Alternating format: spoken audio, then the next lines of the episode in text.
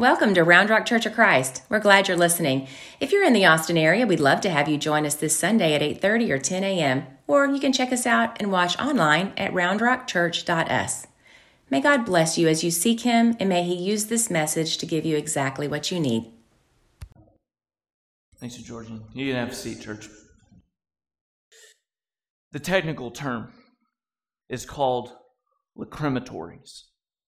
If you are not familiar with the technical term, the untechnical term is tear bottles. If you've never heard of these before, in ancient times, people would take tear bottles to literally measure physically what they had been through emotionally. They would be bottles that would collect the grief, the tears of someone's lives. Legends have it that, especially in Persia, Persian rulers, sultans, they would give a bottle to each family member before they went off to war. And when they came back, they would ask for each family member to share with them their tear bottle, to know how much they grieved them being gone.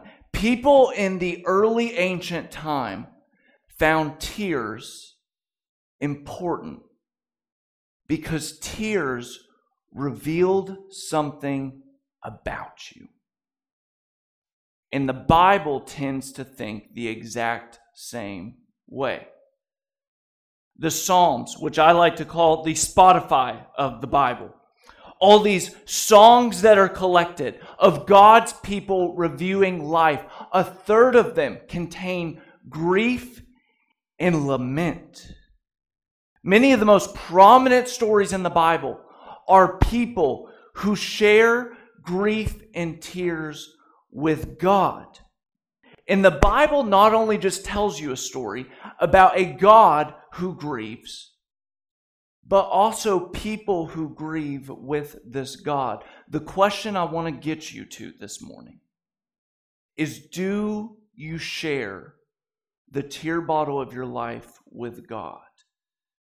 Do you share the grief, the sorrow that you have experienced in your life with God. One of the ways that God teaches us about life with Him is the Bible will show us these stories of people sharing life with God. And one of the sections that we have that shares these stories is what we call 1st and 2nd Samuel. And 1st and 2nd Samuel, you hear stories of David awesome stories, amazing stories, happy stories. And then you run into a story like this one that's all about grief.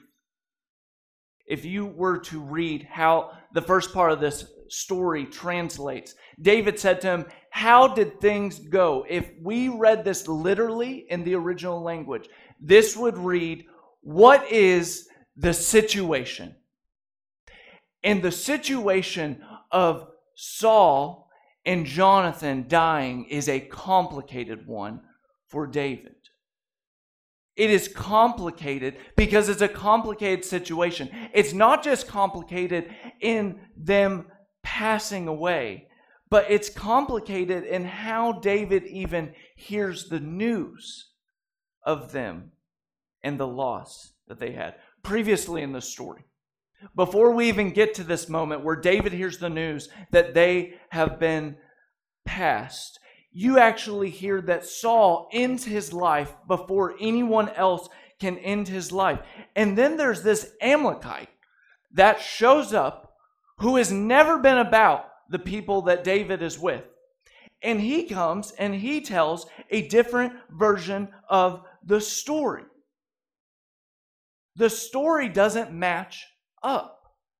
He says that he helped Saul end his life. When we just heard a story that Saul ended his own life, he says things like, I just happened to be on the mountain of Gilboa.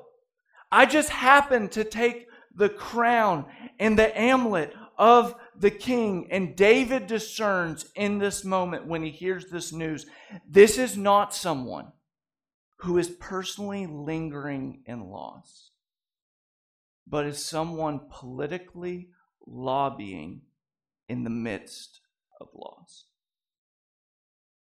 And for those of us who have ears to hear, there is a word that waits for us in this text.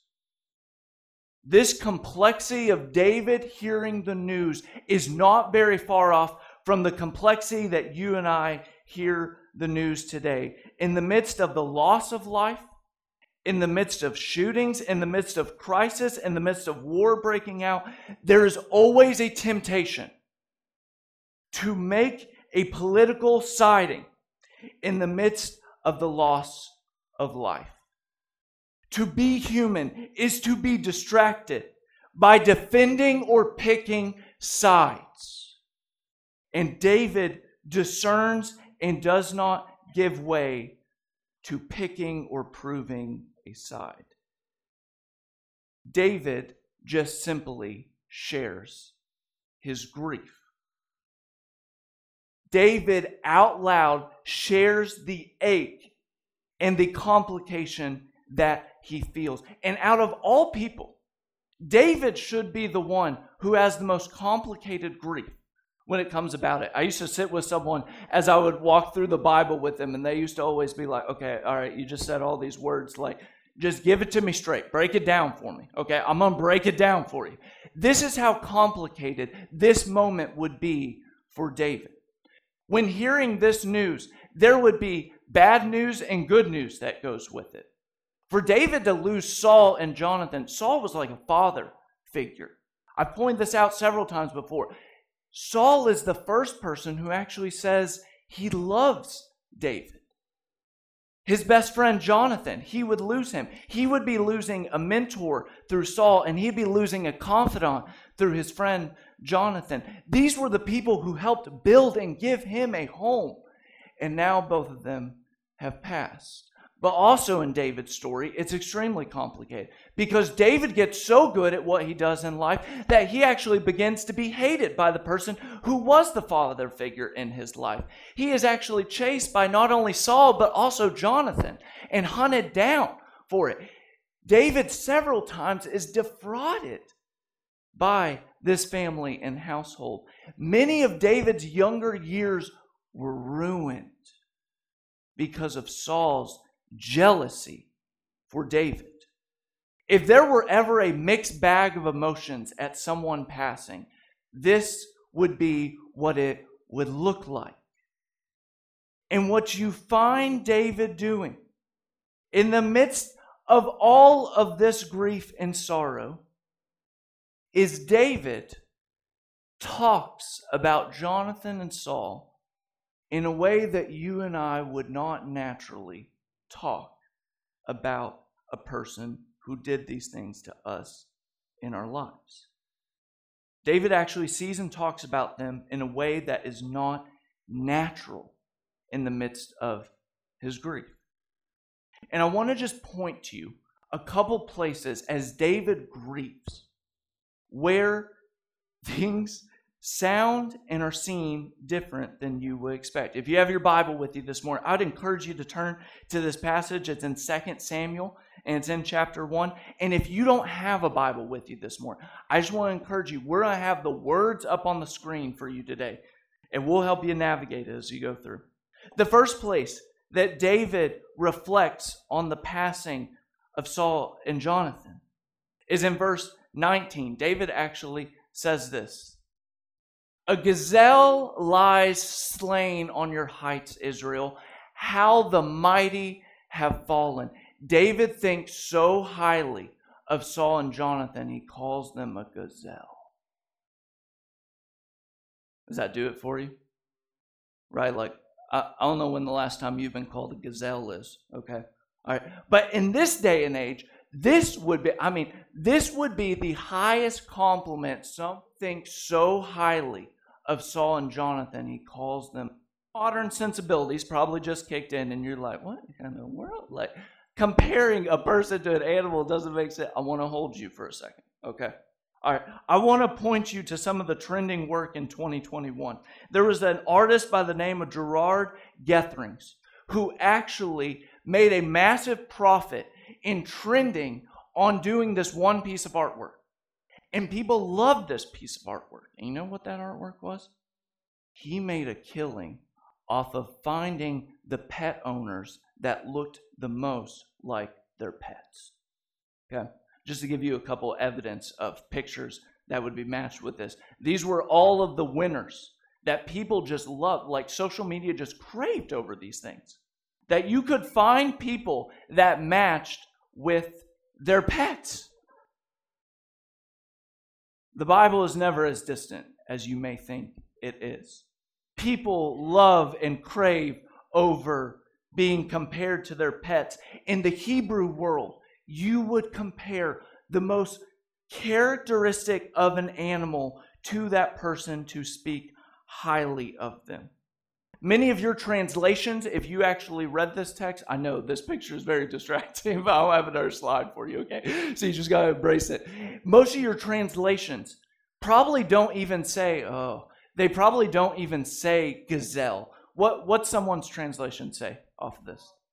Glory, absolutely. Because the word gazelle is so close to the word beauty. Glorious, overwhelming. When David speaks of Saul, the man who hunts him down, he speaks words of how glorious and how beautiful and how graceful he is. David sees Saul in a way that most of us wouldn't naturally see. Let me point you to one more as we go. The second one is as David is grieving over them, he says in verse 23 Saul and Jonathan, beloved and lovely, in life and in death, they were not divided. They weren't divided.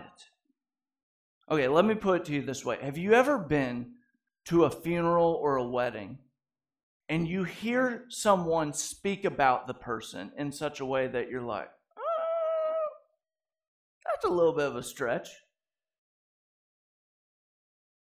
Come on now. Like, have you ever had moments where you have heard someone in conversation talk about someone in a way that you're like, that sounds really nice, and they're not that nice? This is kind of one of those moments. A brief walk through history lane would tell you that there were times where Saul and Jonathan were definitely divided. There were times where Saul did not want to help David, and Jonathan, his son, actually helps him. It was a little more complicated than how David paints to be it, but when he grieves and talks about Saul and Jonathan, he is able to see and speak about them in a way that is highly and is not natural for us. The question for us should be how in the world can David talk about Saul and Jonathan this way? And what lays before us in this passage is that David simply takes time to grieve. There are other people who are already trying to calculate politically how they should take sides. There are other people who are trying to answer the question, what does this mean now that the king, Saul, is dead? And David pushes aside all of it and he simply invites God into his grief.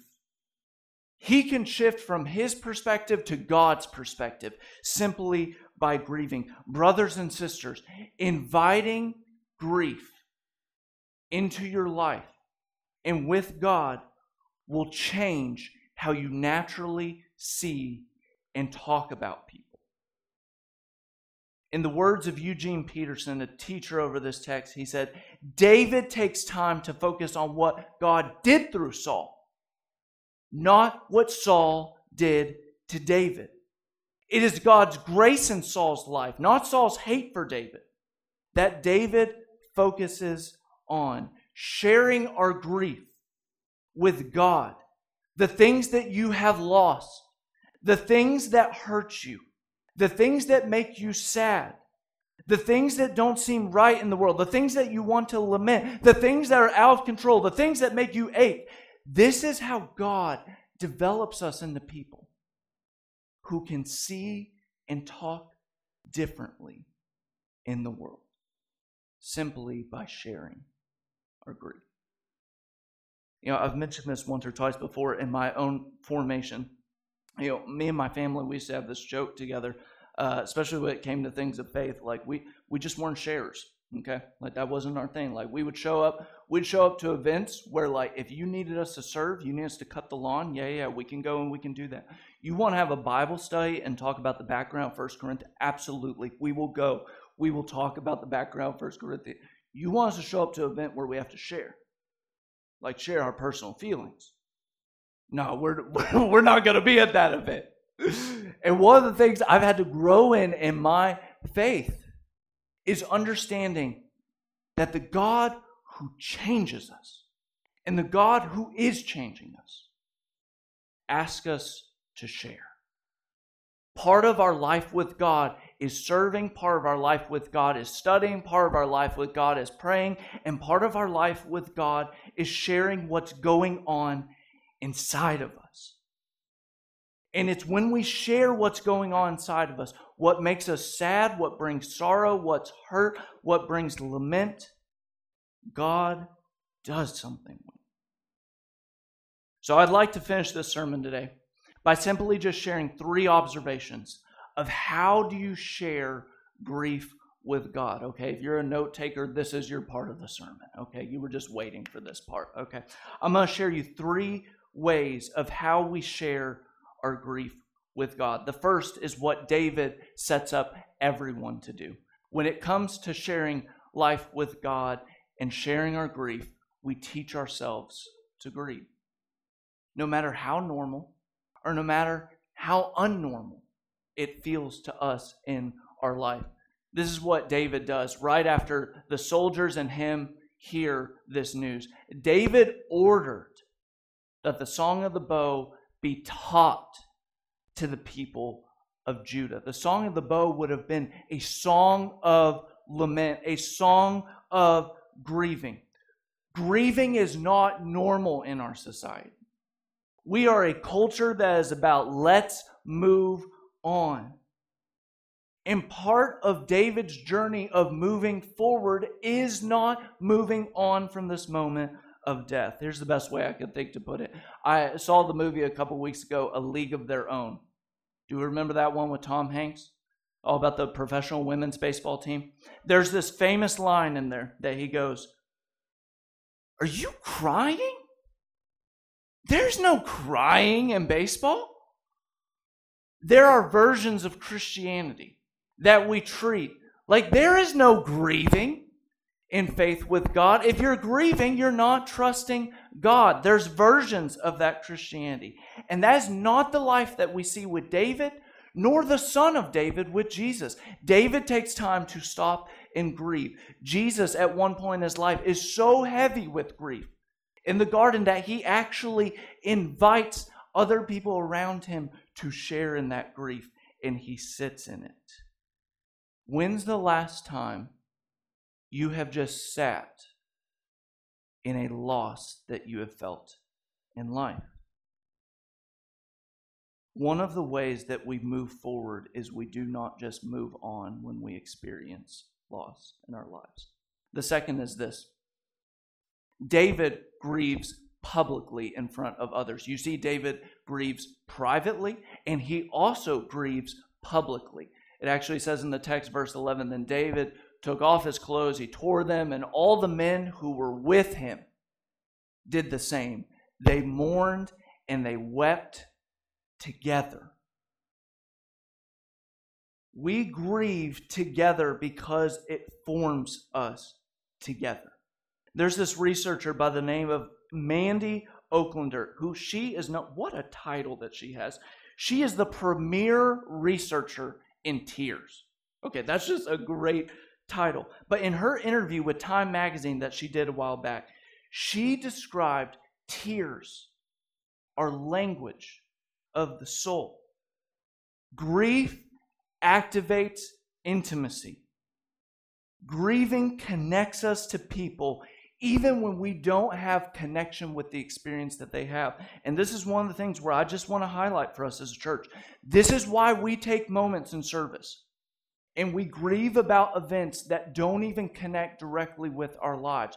Why? Because it connects us with those that are hurting. And if it hurts our brothers and sisters in the world, it hurts us. And when we grieve together, it connects us together. When's the last time you have publicly told people that you're in a season of grieving? And the third is this is that grief not only connects us, but it also grows us. One of the ways to grow with God is to share your grief with God. This is the first story in 2 Samuel. Everything in 1 Samuel of this collection of stories has led up to this moment. David's about to become king, and David doesn't become king gaining something. David and his story actually begins by David losing something and someone.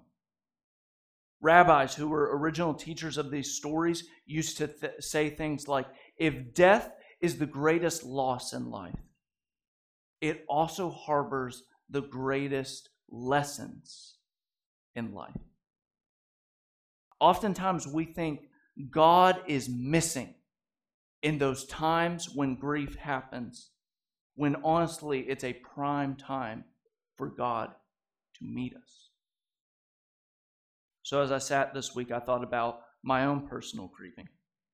Uh, shared a couple times that I've lost a family member, um, and a couple uh, weeks ago we uh, we buried them. And I remember at one point I was there to help officiate the ceremony, and it was raining heavy that day, and uh, we decided uh, we weren't going to do a graveside service. And there was something within me in that moment that felt like I still needed to go out to the grave. Uh, so I did. And I went out with the pallbearers, and I remember as I was driving out there, I was thinking to myself, I have not prepared any words to say out by this grave. I'm actually at a point where I'm kind of drained and I don't have much more to say. And the only words that I could think of in that moment was a prayer that I had prayed previously in death before.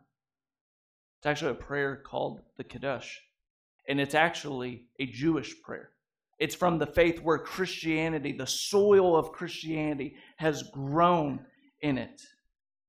And this prayer is something that would be practiced for 11 months after the passing of someone, where you would pray it twice a day.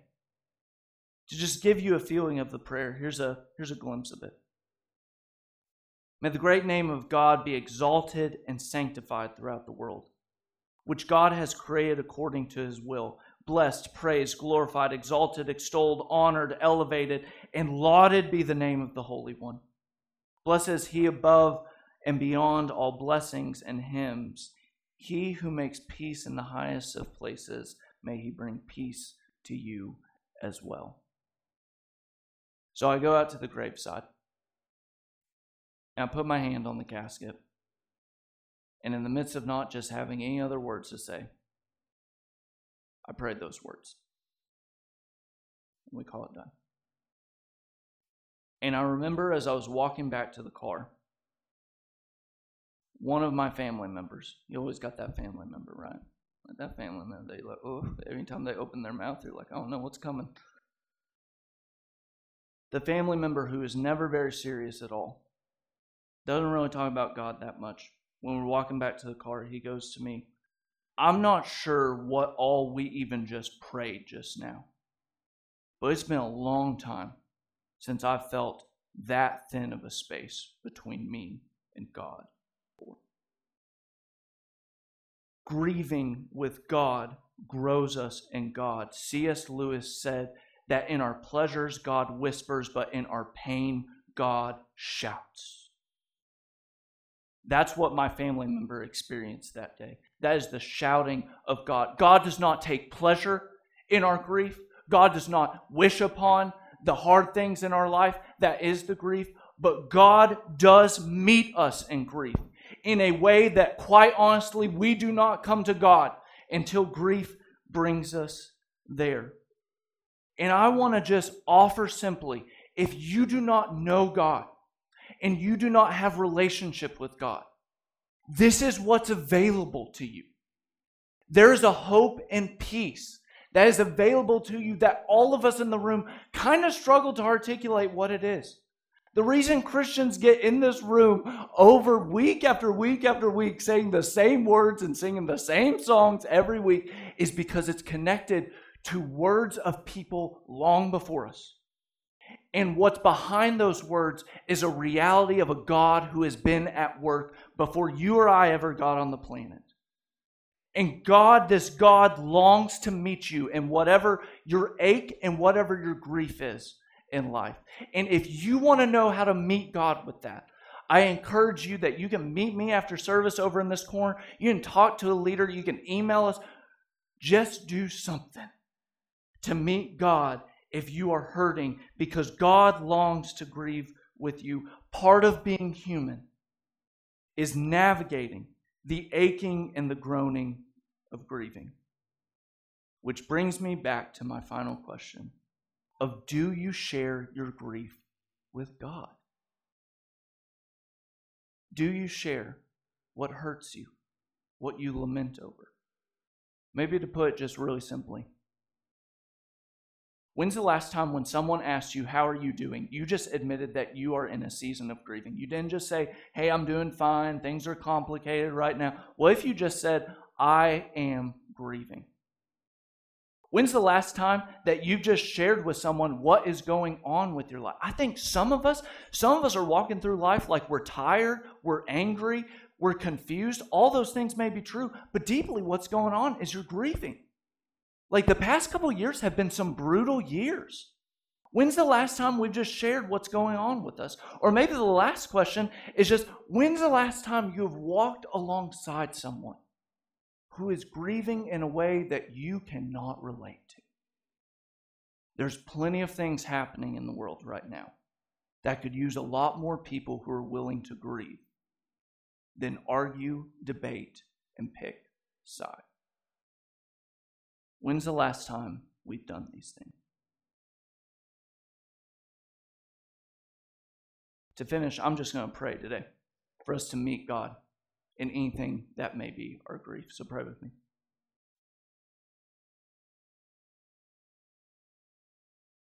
Um, God, for some of us today, that to talk about grief, to talk about what makes us sad or sorrow, uh, God, we have a hard time just kind of digging into that lane.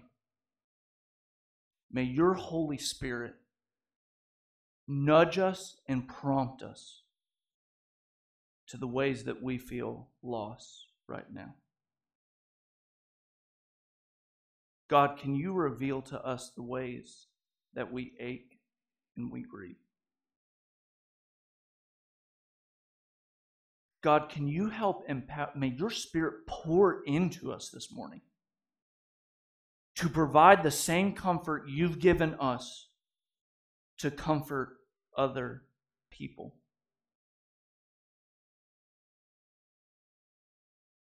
And God, can, can you poke some of us? Some of us need to repent this morning. God, we've been so distracted by anger or our own world or just all the things that are going on, and we have done everything but taken time to grieve and tell you that we're grieving and tell others that we're grieving.